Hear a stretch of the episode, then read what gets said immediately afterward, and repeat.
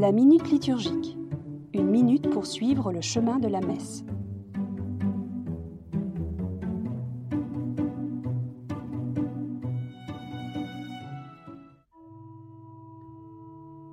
Rassemblés en un seul corps. Tout est affaire de communion. À quoi rime l'Eucharistie si elle n'est l'expression et le moyen du désir de Dieu de nous lier à lui pleinement et à jamais?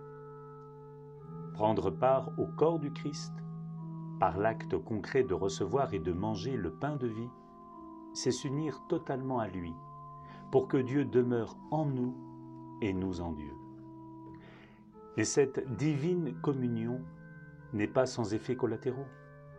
Ce qui nous unit au Père par le Fils nous unit aussi entre nous comme des frères. Pain et vin, habités par l'Esprit, sont partagés pour que la communauté ne forme plus qu'un. Le but Réaliser ce qu'annonce Saint Paul. Tous les membres du corps, malgré leur nombre, ne forment qu'un seul corps.